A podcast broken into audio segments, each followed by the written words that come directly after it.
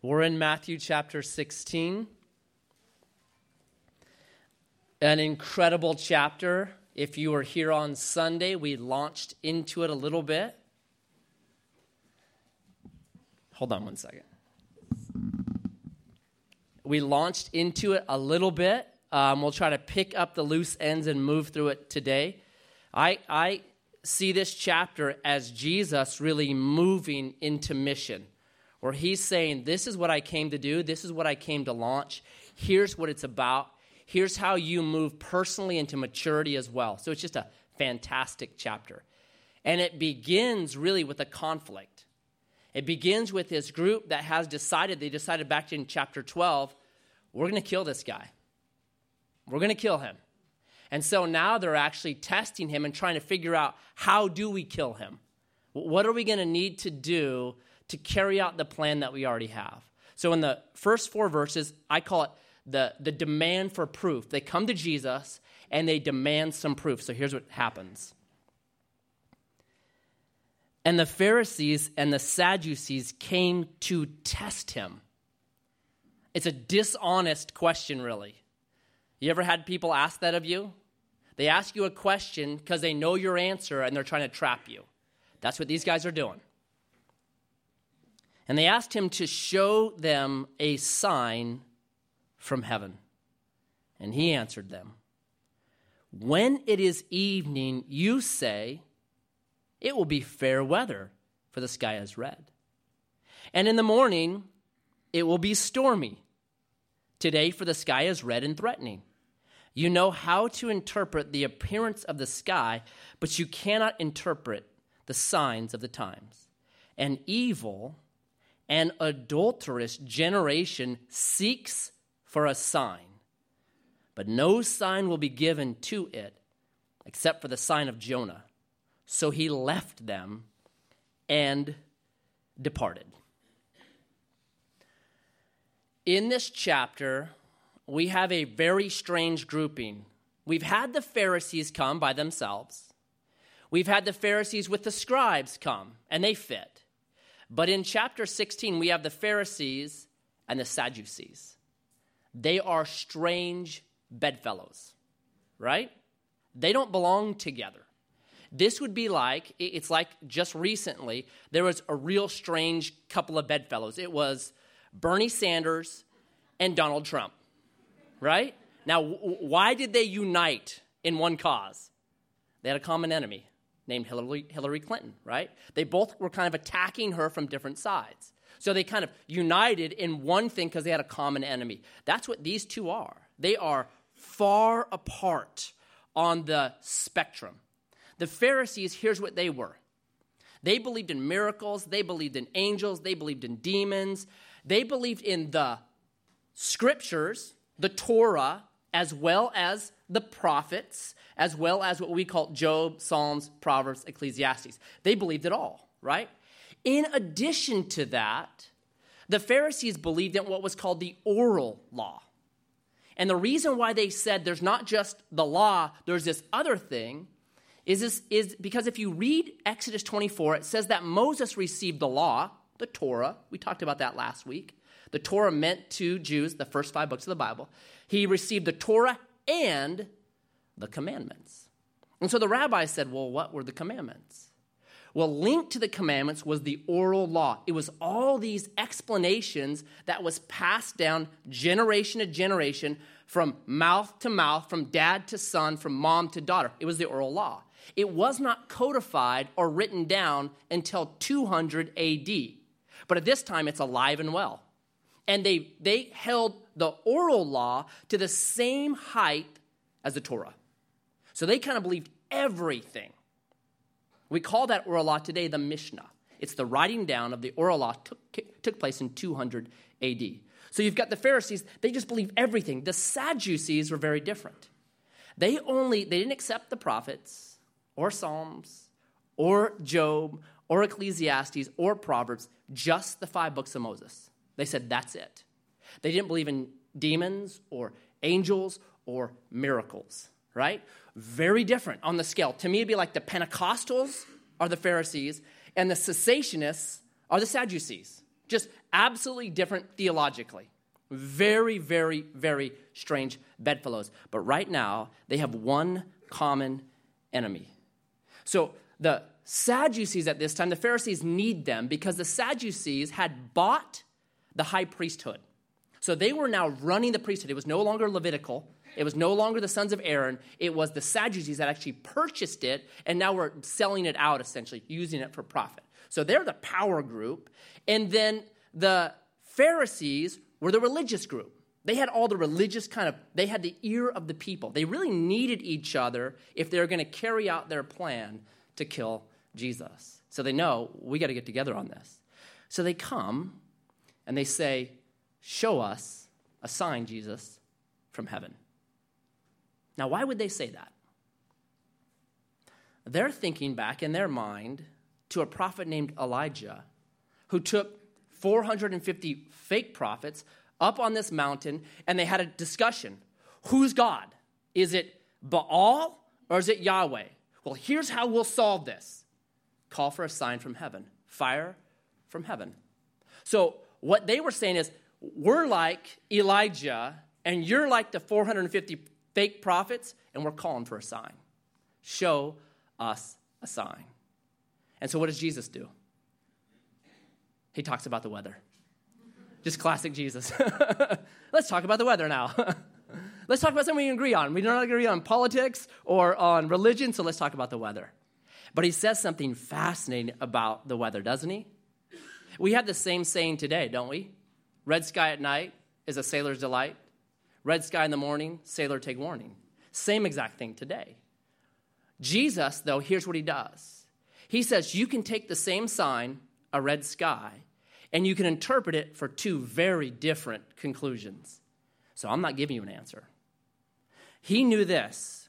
He knew no matter what he said, damned if he did, damned if he didn't, right? The Pharisees would say, if he showed a sign from heaven, it's demonic. They'd already said that about him. He does his works by the power of the devil. So even if he did something, they'd say it was demonic. The Sadducees would say it's a fake. He's somehow tricking us. He's a fraudster. Jesus knew there's no way. This is a lose lose situation. These two groups miss Jesus because they'd already made up their mind about him. And so Jesus says, I'm not going to play that game. I'm going to tell you about the weather, and then I'm going to leave you, and I'm going to say this one thing I'm going to give you the sign of Jonah. And then he leaves. What a strange person for Jesus to compare himself to, right? Jonah, good guy, bad guy? Eh, I don't know, you know? I don't know. Go here. Now I'm not going. All right? Get thrown into the belly of a whale. Go to Nineveh. When you go to Nineveh, he preaches eight words. When they repent, he gets mad at God. Right? He doesn't like people. He's mad at God and he disobeys God. And Jesus says, It's the sign of Jonah I'll give you. He doesn't explain it, doesn't give them any more information. To them, they're just like, Oh, we knew it. He's like Jonah, disobedient, doesn't like people, mad at God. And Jesus does not explain it. It's fascinating to me. It's the second time he said this. Both times in Matthew, he does not explain himself. It is fascinating to me. So he just leaves, just leaves, and that's it. Because miracles, Jesus, God, rarely does miracles to demonstrate who he is. Sometimes, but rarely. Most often, Jesus, God does miracles because he cares about people. You're hungry, let me feed you. You have demons, let me get them out of you. You're crippled, let me heal you. You're dead, let me resurrect you. Most often, the miracles in the Bible are always God demonstrating his care for people. This is not what I intended. I did not intend you to die or to be maimed or to be demon possessed. Let me reverse that because in my kingdom, these things will not happen. Very rarely does God say, I'm doing this miracle to prove to you who I am. He does it a couple times, but it is the exception. So, Jesus here, I'm not going to give you that. And so the Pharisees and Sadducees are like, whoa, what just happened? He told us about the weather, and then he left. Something important happened, and we missed it.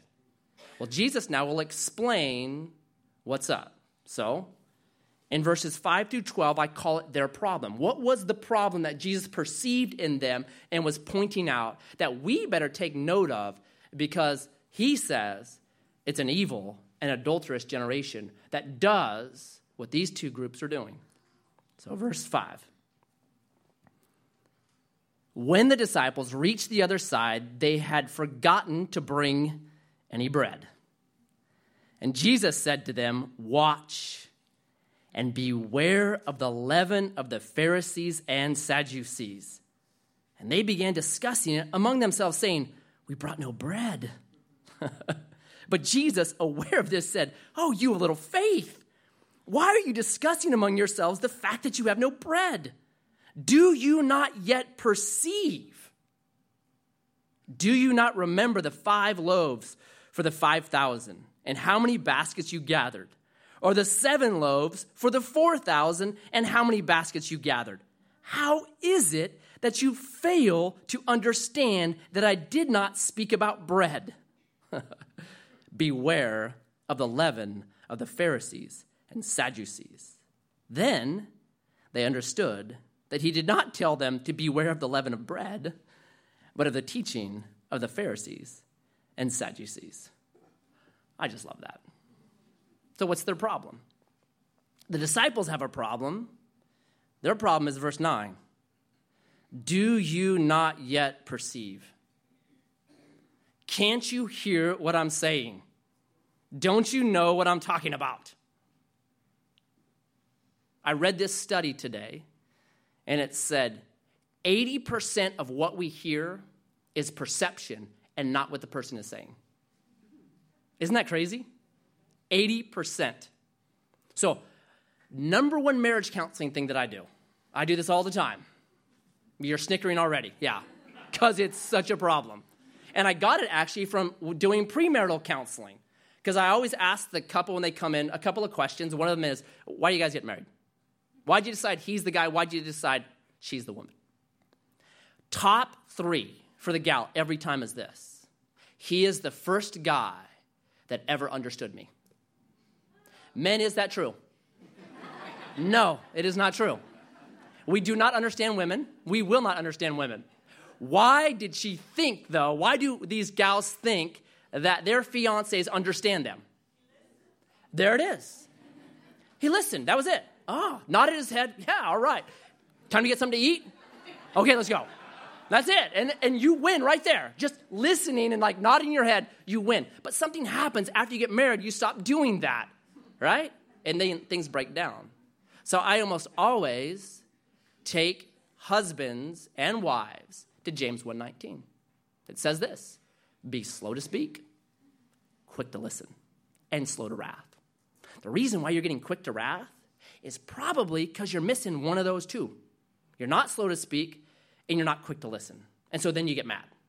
So I tell the husbands this, I tell the wives this. This is what it means to be slow to speak. When the other person's mouth is moving, yours is not. Right? It's just that simple. When it stops moving, you say this, husband, you say this to your wife. I think I heard you say. And then summarize now, why do you do that? 80% is perception, right? Number one, yeah, you're showing, hey, I listened to you. Number two, you probably didn't hear right. So it gives your wife a chance to say, I didn't say that. What in the world? This is what I said. So that feedback loop is huge because we hear from our wives or we hear from our husbands years and years of background.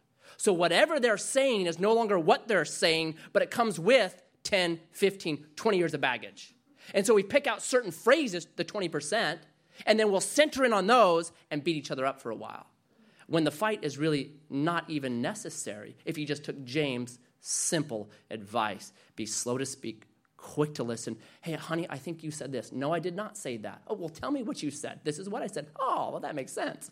No problem. No fight. No anger. Right?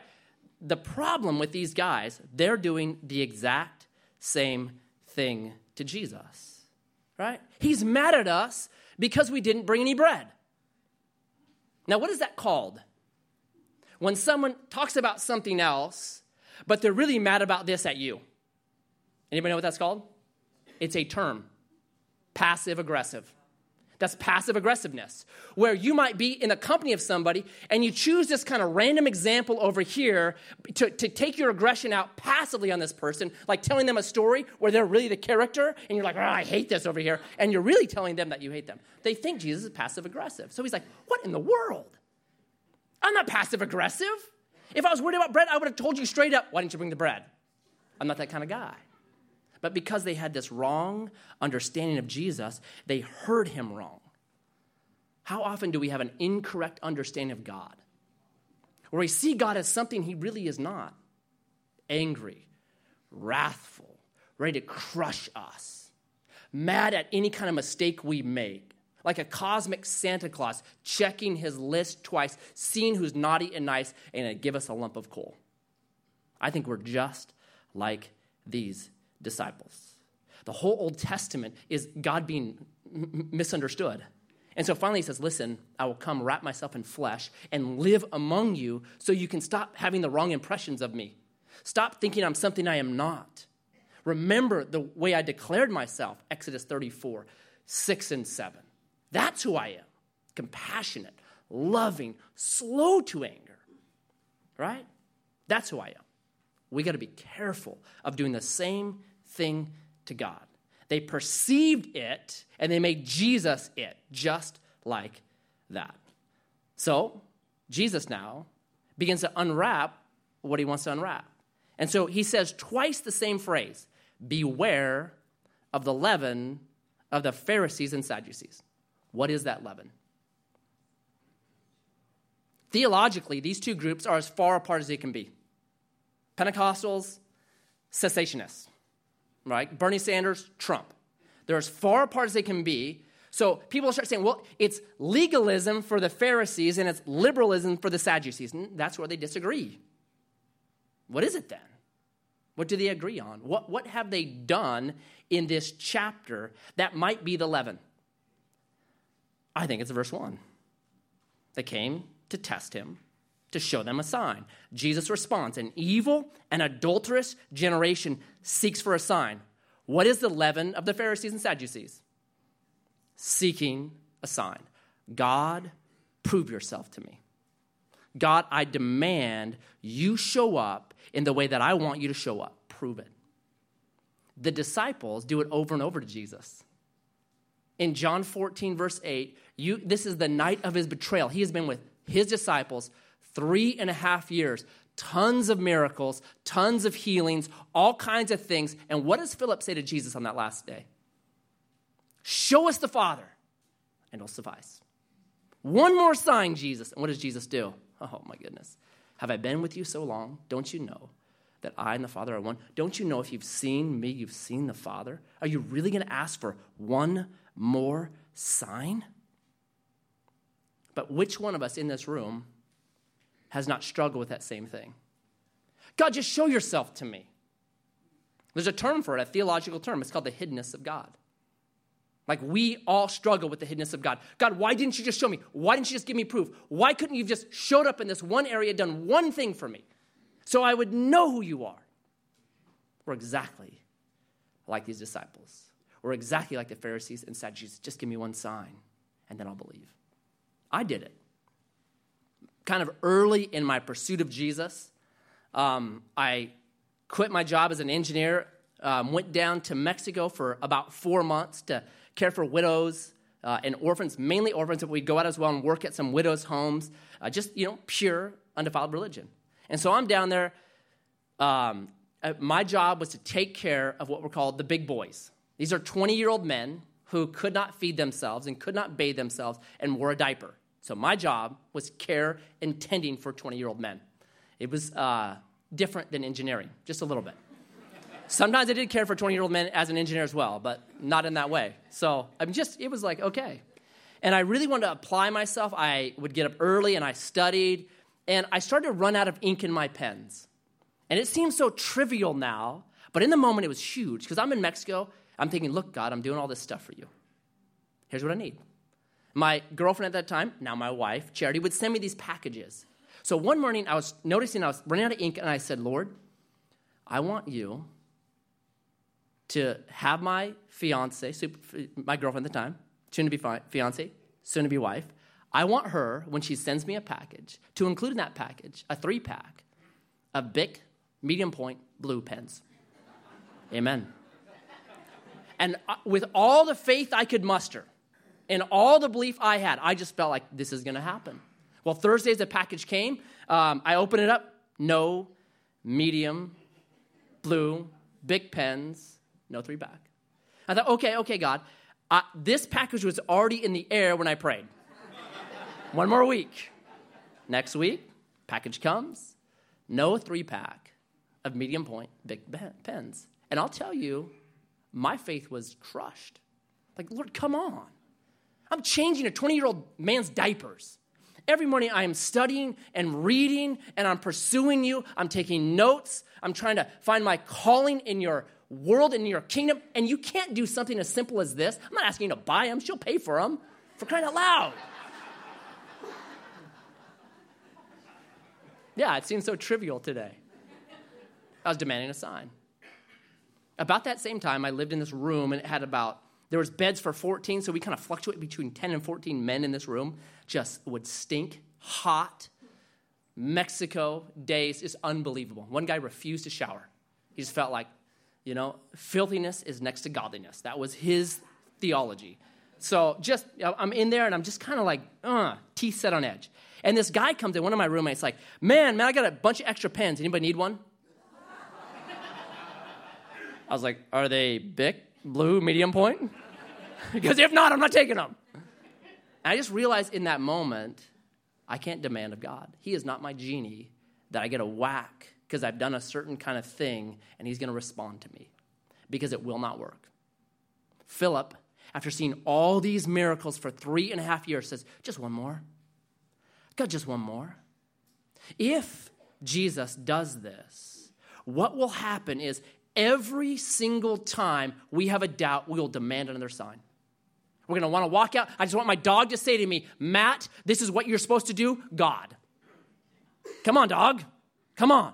I just want to see written in the sky some kind of sign that says, do this, we're, that we're going to demand signs. And all that does to your faith is make it smaller and smaller and smaller. So God knows I, I can't do that. I can't do that to you, Matt. My hiddenness is actually what causes you to grow up and become mature. If you've already made up your mind about me, like the Pharisees and Sadducees, I'm out. But if you truly want to know, oh, I'll give you enough to put your faith in, but no more because it will squash your maturity. So that's this leaven of the Pharisees. And Jesus says, Beware of it. Beware of that tendency in us the hiddenness of God is what actually allows us to grow up into our kingship and our queenship. God is, if you would, allowing us to walk by faith and not by sight, which is what he wants. So then, we looked at this on Sunday. Jesus now launches the church, a brilliant passage. And so, if you weren't here on Sunday, I said Jesus goes to this location and it's, it's hell on earth, the gates of Hades. It's the temple of Pan, the most um, wicked, sensual place probably in all the land of Israel. The rabbis said to any person that was a Jewish man or Jewish woman, you are not allowed to go to Caesarea Philippi. It's off limits because of this temple, the Pan. And I talked about that. PG, bad. Pan means um, everything. He is pansexual. So men, women, beasts, all those things are depicted throughout literature with Pan. Just really, really bad, raunchy, raunchy spot. Red light of Amsterdam. Jesus goes right there and says, This is where I'm building my church. We're going to camp on the gates of hell, and hell will not prevail against my church. You want the church to do well, you find a hell, and you say, I'm camping there. That's when Jesus says, Let's go. Let's build there. I am reclaiming what rightfully belongs to me. Those people inside that temple are mine, and I want to reclaim them. It's beautiful. It's brilliant. A Couple of quick notes on it. Um, Jesus here, like, goes ballistic, doesn't he? Blessed are you, Simon Barjona. Flesh and blood is not revealed to you. Wow, yes, yes. But here's the deal Jesus has already been called the Son of God, Matthew chapter 8. And he's already been called the terms of Messiah, We just saw one last uh, in chapter 15 with the Canaanite woman. So, why here does Jesus freak out with Peter? Why is it like, yes, Peter? That's the confession. Those responses prior to this were emotional responses to a miracle or to Jesus' power. This response is a pure faith confession on Peter's part. And Jesus says, That's what I'm after. I'm not after manipulation. I'm not after emotions. I'm after you to intellectually think about me and know you are God in the flesh. That's what I'm after. This is really important because it drives a lot of what I do in ministry. So I don't try to manipulate people, especially to get saved. I want a pure faith confession like Peter because I think anything else actually inoculates you against the gospel. And then you say, I tried Jesus and it did not work. No, you were manipulated and you tried something else, but you did not try Jesus. And it's getting rampant. There is a giant megachurch out on the East Coast that I don't know if it was supposed to get out, but it did get out. It got out this manual they have on how to get more people baptized. And so, what they do in their big auditorium, they have a 1,400 seat auditorium, is they plant 20 people up there. And when there's a call for baptism, those 20 people stand up and they have them just in the right spots. They're told, be emotional, try, try, try to like hug somebody, do all this kind of stuff. Walk very slowly down the steps, show a lot of emotion, because what that will do is it'll cause other people to say, Oh, I'll join with you. And if you're up on stage, you're clapping and cheering, say, Yes, come join these that are making a decision right now for Jesus, even though they're not. It's a sham. Those things really make me afraid because I'm convinced Romans 1:16 says, Paul says, I am not ashamed of the gospel. It is the power of God and the salvation. Not Matt Heverly, not, not manipulations, not certain ways I do things, not certain kind of tones I use. That's not going to save anybody. The gospel will. True salvation comes only through the gospel. And Peter here makes a true faith profession, and Jesus just says, Yeah. Note number two Jesus says, I'm going to build my church, and hell will not destroy it. I have that underlined in my Bible. Too often, there's this chicken little mentality about the church. Oh no, the sky is falling. Please read church history. From its conception, the church has been attacked, right? Read Acts chapter 5. They are attacked right away. James is killed, Stephen is stoned, right? Go through it. Look at Nero, what he did. Look at Domitian, what he did. There were wave after wave of attacks from the Roman Empire against the church. You know what happened during those 300 years of attack? The church just grew. They say this by 350 AD, 50% of the cities of Rome were Christian. I mean, it's never, it's unparalleled in history. It's like they were stamping on the fire of Christianity. It was just sending out sparks and starting more fires. It's incredible.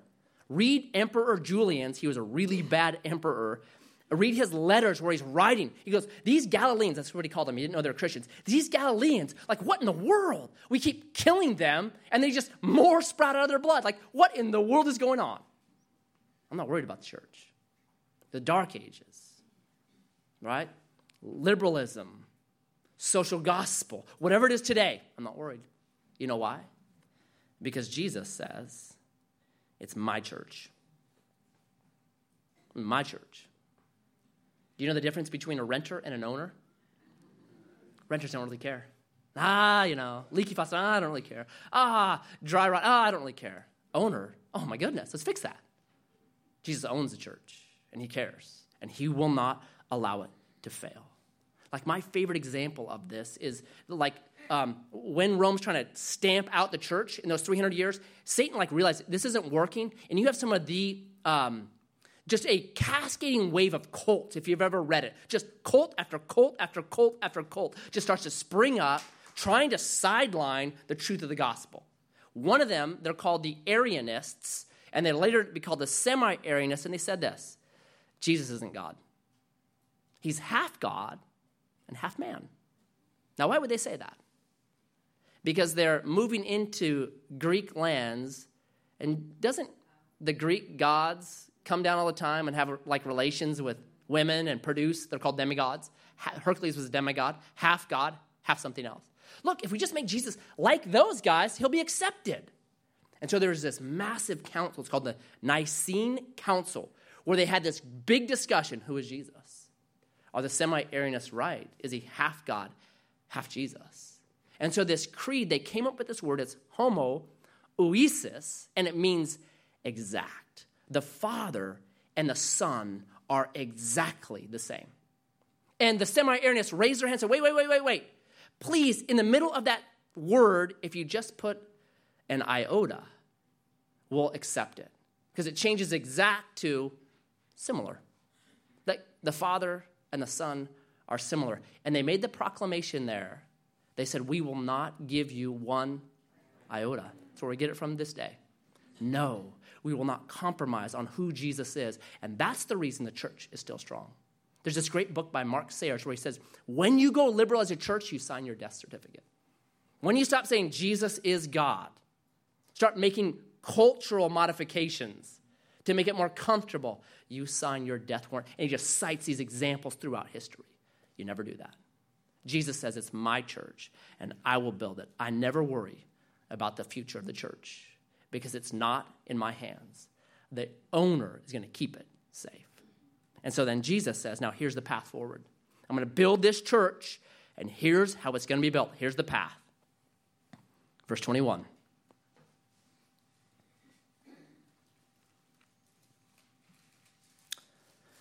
From that time, Jesus began to show his disciples that he must go to Jerusalem and suffer many things from the elders and the chief priests and the scribes and be killed. And on the third day, be raised. And Peter took him aside and began to rebuke him. oh my goodness. it's just, you're God. Not that. I mean, it's just, you're so awesome, Peter. I cannot believe it. Be it far from you, Lord. He's even calling him Lord. This shall never happen to you. Uh, but he turned and he said to Peter, Get behind me, Satan. You are a hindrance to me for you are not setting your mind on the things of God, but on the things of man. So Jesus here says, My path is different than Elijah. I'm not going to go up on the mountain and slay 450 prophets of Baal. I'm going to go up on a mountain and I'm going to die. That's the path I'm taking. Now, this should not have surprised them because throughout the Bible there is this theme. It's called the wounded victor. It starts in Genesis 3:15, right? The seed of the woman is going to crush the serpent's head, but the serpent will bruise his heel. The serpent's going to bite him. There's going to be venom stuck into this one that's coming, this coming seed, right? Then you get these examples of them. Joseph, wounded victor, right? Thrown into a pit, sold into slavery, accused of rape, thrown into prison, just wounded deeply, and then victorious. Moses, 40 years in exile, wounded, comes back victorious. Like it's throughout the entire Bible. Jonah, another example, right? Wounded, thrown into the belly of a whale for three days, barfed up, and then he has victory. Wounded, victor. Isaiah 53, read that. It's a poem about Jesus Christ.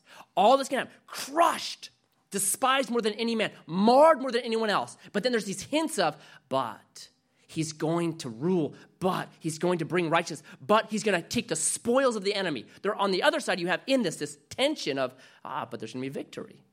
Yeah, cut off, yes, killed, but there's somehow victory in that death. Isaiah 11. It's called, um, it, it's where we get the, the, the root of Jesse. So you have there this analogy of a stump of Jesse. Who's Jesse? David's dad. So, what that's saying is that the, the line of kings has been cut off. The Davidic line that was prophesied to have a one that would come and rule forever, it's been cut off. It's just a stump now. The family tree's gone. But then Isaiah 11 says, a sprout, it's literally a netzer, from where we get the word Nazareth, a netzer will come out. There's hope, there's life, something new is coming. Wounded, cut off, but somehow out of that victory comes a, a, a netzer, a, a sprout comes out. So if they're reading the Bible, they would see, wait a second, this makes sense. But they don't. And so instead, Jesus gives to Peter the worst rebuke he gives to anybody in Scripture, even worse than Judas. There is nothing like this that Jesus ever does anywhere else. Get behind me, Satan. You are a hindrance to me. That is hardcore. There is no rebuke like this anywhere else in the life of Jesus. Why does he do this? Because his greatest work was at stake. God's greatest work is not creation or even new creation. He speaks those things and they become. God's greatest work is redemption. It's from Genesis 3 to Revelation 20. The majority of the Bible, except for just a few chapters at the beginning and a few chapters at the end, the majority of the story of God is I'm redeeming people through my death. And so Satan, through Peter, is attacking the most important work of God. And Jesus says, No way. Sometimes there are legitimate reasons to rebuke somebody. You are attacking a core, cardinal thing of Jesus. Rebuked. Now, who does he rebuke? Is it Peter or is it Satan? Who says it's Peter? Who says it's Satan? I say it's both. I mean, how can you? It says, but he turned and said to Peter, Get behind me, Satan. It's both somehow. Both are included. All right? If if you start to move away from the proper understanding of Satan's work, look out. Can Satan influence a confessing believer in Jesus Christ? Oh, absolutely. It's right here, Peter, right? He is confessing faith in Jesus Christ, just like any Old Testament person. Abraham, Moses, whoever it is, David, they had faith forward in Messiah. That's the same faith Peter has right here. I believe you're Messiah. I believe you're the King. I believe you're God, right? He is a confessing believer in Jesus Christ. Is he being influenced by Satan? Oh, totally. It's as if it's Satan's natural weaknesses that Satan begins to exploit, right? Satan or, or Peter's always the first one just blurt something out. He has not taken James 1:19 to heart, be slow to speak. He doesn't know that. So what does Satan do? Satan uses that natural predisposition of Peter. He hasn't roped that in yet. He has not got his tongue under control. So Satan uses that, amplifies it, and attacks Jesus. And he does the same thing today. He did the same thing. Well, this is before the death, burial, resurrection, the giving of the Holy Spirit. Okay, read Galatians 2.14. Peter gets rebuked again, this time by Paul. You're dividing the church by what you're doing. Paul talks about being hindered, same word, hindered by Satan in 1 Thessalonians 2 18. Why is this so important, Matt? Here's why. If you stop believing in demons or that realm, you will start demonizing people. So Jesus here rightly groups them together. Hey, you're in partnership right now. You made some decision to allow now evil to use you. You're in partnership. And I understand there's two sides to it. But if you stop believing in demons, you'll always demonize people. They're evil. They're bad. They're... Well, wait a second. Remember, there's a serpent that's biting. The there's there's a serpent who is inciting, who's wrapped around our hearts. Remember that. Never forget that. Because then people aren't just lying to you, they are liars. People didn't just cheat on you, they are cheaters. You demonize them. Be very aware of that. There is a spiritual realm, and we have to remember that because it protects us from demonizing people. So it's both a partnership, all right? So then Jesus adds something else. Now, what's Peter's big problem? One final thing. Why is he saying this? Because his um, his perception of what he wanted Jesus to be is under attack, right? He did not want a wounded victor. He wanted a conquering king. And when his idea of what Jesus is supposed to be is, comes under attack, he freaks out. Never close your mind to who Jesus is. Always allow Scripture to be reforming. The reformers were, were always reforming our understanding of Jesus, and we're never arriving until we get to heaven. Always allow Jesus to be bigger. Remember the uh, story of uh, the, the Chronicles of Narnia? Lucy, she, she meets Aslan, and then a, a while later she meets Aslan again. What does she say? My, you've grown bigger. And what, is, what does Aslan say? No, you have. Right? I'm not bigger. You just have a better perception of what I am and, and what I'm capable of doing and who I am. Jesus never stops growing. He should never stop growing to us. He should get more and more brilliant as each day goes by. But Peter wanted to freeze him. Here's what I want you to be. Wrong. All right? So now Jesus says this Not only is this my path, it's your path as well. Verse 24. Then Jesus told his disciples, If anyone would come after me, let him deny himself and take up his cross and follow me. For whoever would save his life will lose it, but whoever loses his life for my sake will find it. For what will it profit a man if he gains the whole world and forfeits his soul? Or what shall a man give in return for his soul? For the Son of Man is going to come with his angels in the glory of his Father, and then he will repay each person according to what he has done. Verse 28, I feel should be with verse chapter 17. We'll do that next Wednesday. Jesus says, My path is death, and your path is denial as well. You have to deny yourself, take up your cross, and follow me. This is the path to maturity. A mature Christian understands this is my path.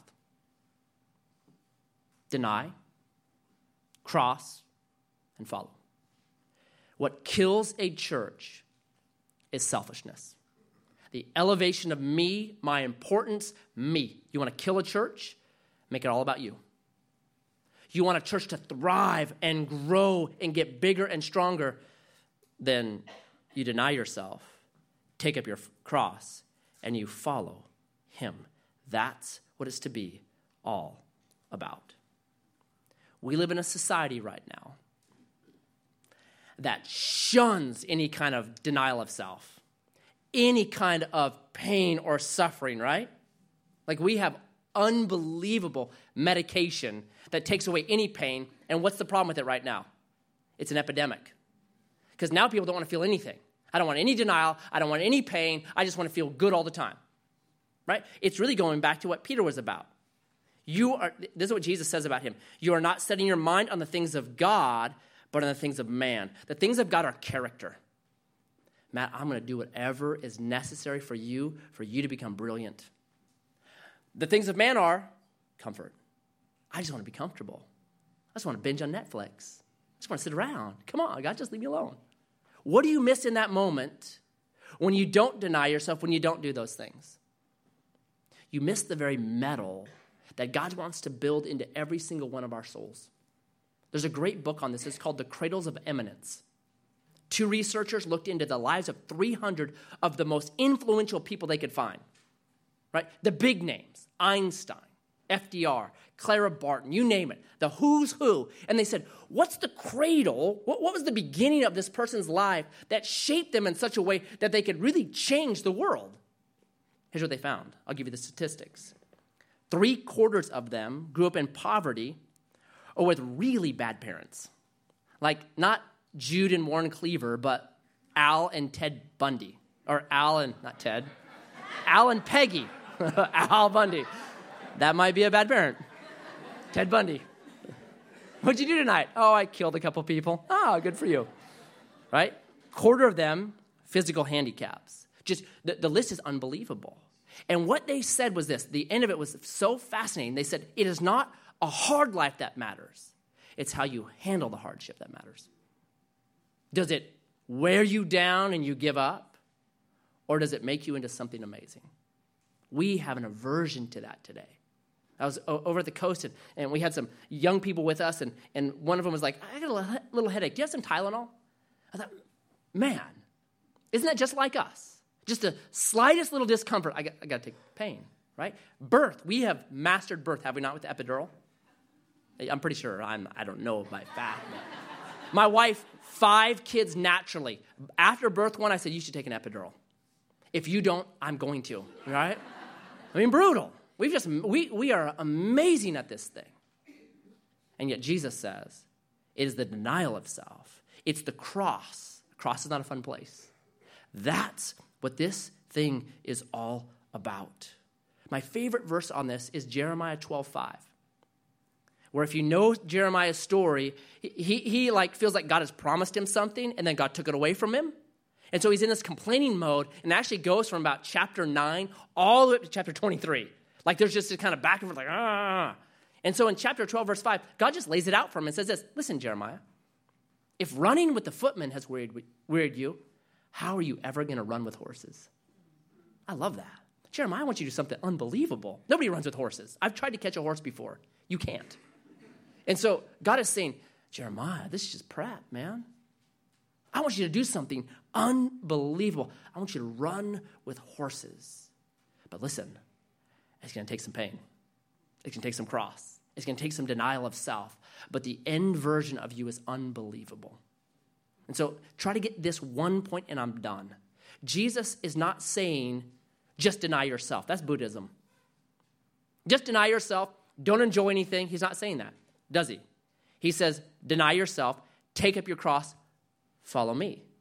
It's not just denial of self, it's you're denying yourself because you have a much higher transcendent idea of what life is about. It's about pursuit of me. So it's not just, hey, deny yourself. Jesus is not saying, I'm going to suffer and die so you don't have to suffer, right? He's not saying that. Here's what Jesus is saying I'm going to suffer so that when you suffer, you'll become like me. That's what he's saying here. You're going to follow me and you're going to be conformed to my same image. Your suffering will not be lost, it will not be wasted, it will be used to make a metal in you that's going to last for eternity. And when you understand that, you say, okay, let's go. When you understand that, you say, I want to run with horses. I want to park in front of the gates of hell. And I know it's going to be hot. I know it's going to be hard, but I want to park there because that's where metal's made. That's where I want to be. And you start getting the big mission of the church. That's the mission. Make metal people and invade the very gates of hell, reclaiming those that belong to Jesus Christ. That's what it's about. Today I was on the phone for uh, quite a while with a guy from Portland, really great guy, and we were talking about foster parenting, and he's foster parenting, and we've done some foster parenting, and, and he said, Well, what do you think about it? And I said, It is the best of times, and it is the worst of times. I said, I've seen the face of Jesus but I've also seen him foster care the face of Satan. You see them both right there. And I said, I would never give it up because that's where metal's made, right there. I want to see Jesus, and I want to see the gates of Hades closed. That's where it's at. And so, Father, help us on this journey. We need you. I pray as we partake of the elements, I pray that we would once again realize that we are to be Christians, little Christs, denying ourselves, taking up our crosses, and following you because wherever you go is a great destination. Where our King is, is where we want to be. You are the good shepherd. You lead us to green pastures and to still waters. I pray for any in here that may be wrestling maybe with doubt and demanding a sign. I pray that they would know God will give them enough, give you enough, but never too much. I pray for any in here that may be going through great difficulty, a cross, weighted, burdened, overwhelmed. I pray that they would realize that you are the perfect creator that you know the perfect temperature, that you know the right situation, you know the right blend of joy and sorrow, happiness and difficulty that creates in each one of us our destiny. May we trust you so much more. And so may we partake in the remembrance of your death and the anticipation of your return. That you started a kingdom, you started church that the gates of hell will not prevail against, but it will win because you have crushed the serpent's head. And we're in mop up duty, Lord. So help us see those big pictures. Help us be those that, that love you. Not because of a miracle that you give us, we love you because of who you are, because you are beautiful. May it be out of worship, adoration, that our service flows. May we be real worshipers. So I pray as we partake that we would have those things happen. We would take up our cross, denying ourselves, and we'd follow you. And I pray this in Jesus' name. Amen. Would you hold the elements? We will take them together.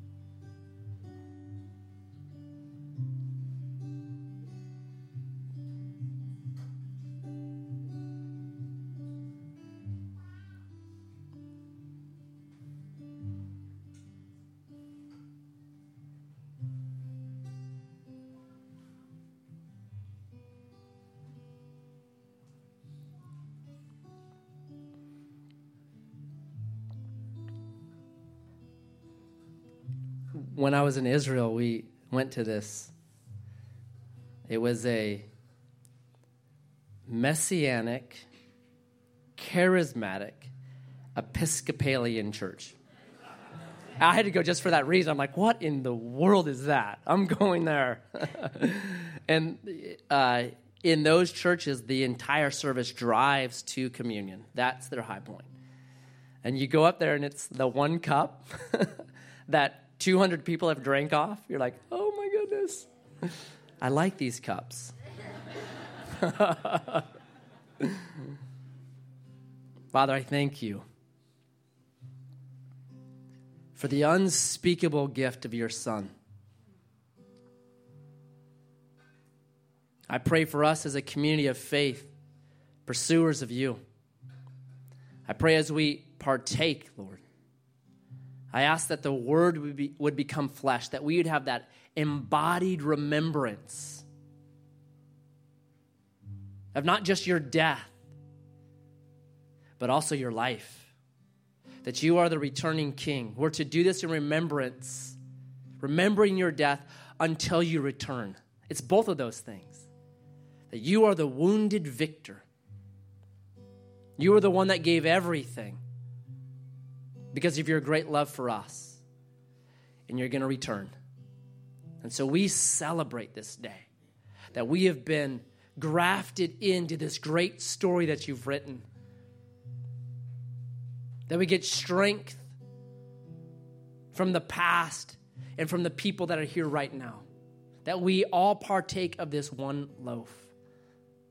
And so I ask, Lord, as we eat, I pray that you would empower us, abide in us, engage us, purify us, do all those things that only you can do. And we celebrate our forgiveness, that we have a brand new identity, not as the broken, beat up people. We have a new identity as saints, as the redeemed as the adopted sons and daughters of King Jesus, as those that are sanctified, set apart for your purposes, set apart for your usefulness, set apart for your love. That's who we are now.